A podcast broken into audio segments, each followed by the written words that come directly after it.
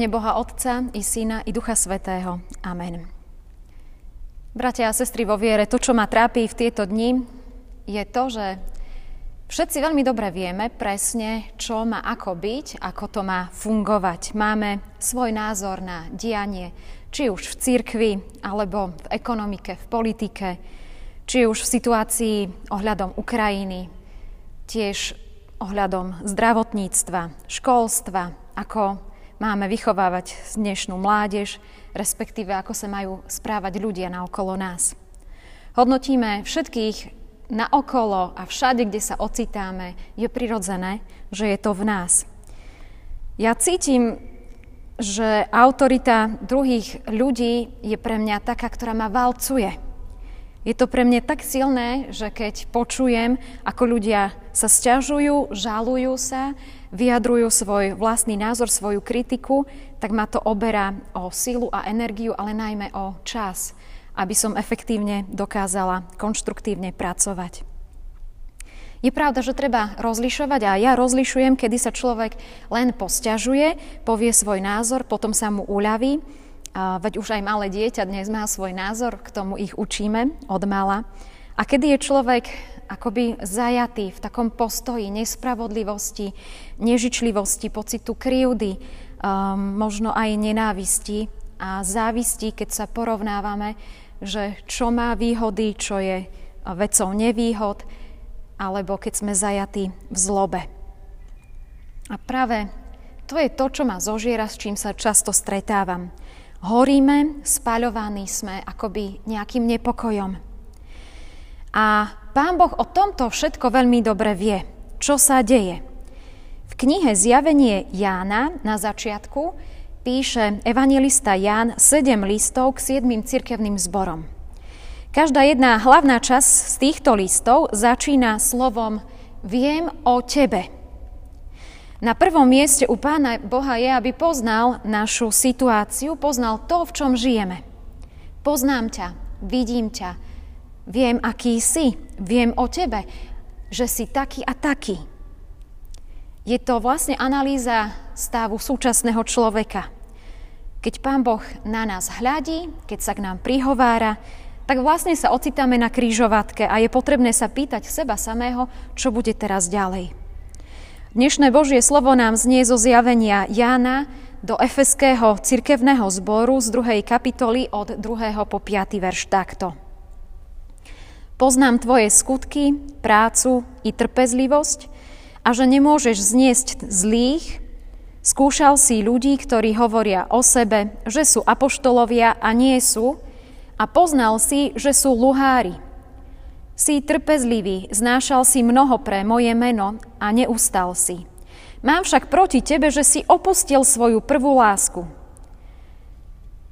Spamätaj sa, odkiaľ si odpadol kájaj sa a rob prvotné skutky. Ak nie, prídem na teba, pohnem tvojim svietnikom z miesta, ak sa nebudeš kájať.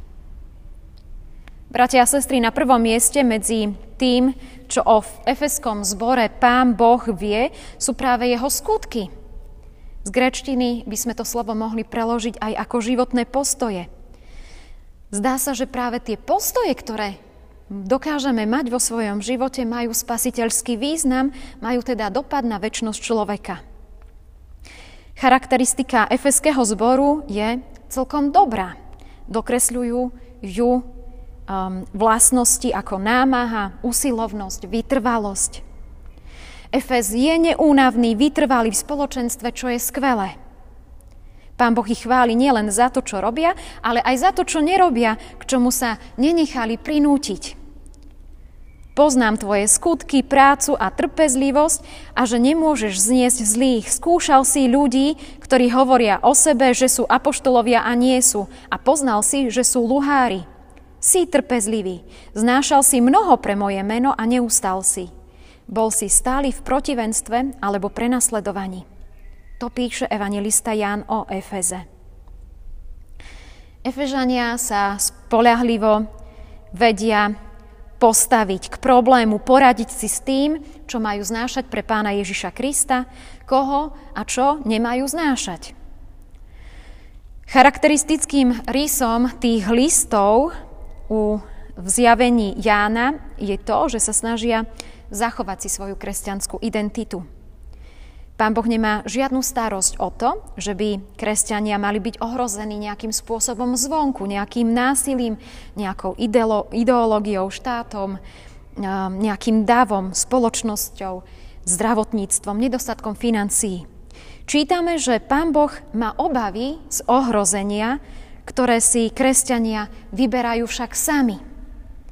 Teda má strach zo straty kresťanskej identity Vyčíta im, mám však proti tebe, že si opustil svoju prvú lásku. Spamätaj sa, odkiaľ si odpadol, kajaj sa a rob prvotné skutky. Ak nie, prídem na teba, pohnem tvojim svietnikom z miesta, ak sa nebudeš kajať. V tom zápase pre pána Ježiša Krista Efežania stratili akoby celkom svoju dušu, akoby úplne stratili zmysel, beh svojho života. Zabudli, prečo to vlastne robia – Strátili svoju prvú lásku, svoj životný postoj. Bratia a sestry, každý má svoju prvú lásku.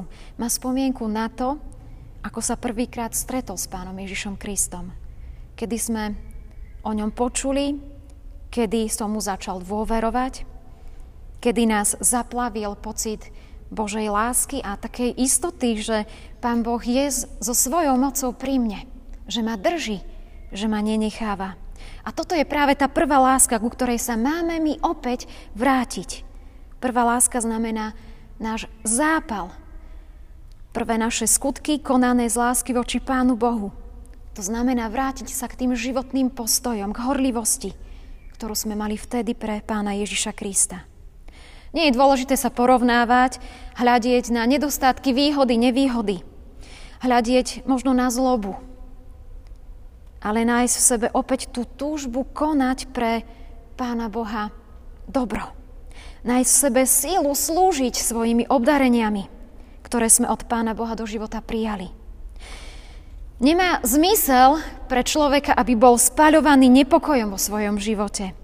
Ale naopak má zmysel, keď horíme láskou k Pánu Bohu v čistote, v nezištnosti, v oddanosti, v ďačnosti, k odovzdanosti Jemu. Kiež naša láska k Pánu Bohu prebíja všetky tie naše názory, ktoré v nás horia. Kiež to prebíja všetko to dianie, ku ktorému sa potrebujeme vyjadrovať. Kiež horíme len pre Pána Boha. Dnes aj na veky. Amen. Pomodlíme sa. Ďakujeme Ti, Svetý náš Bože, že Ty nie si vzdialený od nášho sveta, ale že Ty do nášho sveta prenikáš a že nás veľmi dobre poznáš a všetko o nás dokonale vieš. Do špiku kostí nás máš preskúmaných. Poznáš, čím žijeme, aké máme postoje, aj na veci, ktoré sa dejú okolo nás. A svojim svetým slovom prenikáš priamo do toho diania, v ktorom sa ocitáme, priamo do našej mysle, kde sa tvoria naše názory. Prosíme, obnov v nás lásku k Tebe. Duchom Svetým zapáľuj nás túžbou v srdci, aby sme konali nezišne a odovzdane pre Teba na Tvojej svetej vinici. Lebo v tomto svete, tak ako si povedal, žatvy je mnoho, ale nás, oddaných pracovníkov, je málo. Preto Ti vyznávame, že sme tu. Použi si nás k službe pre Teba. Dnes i na veky. Amen.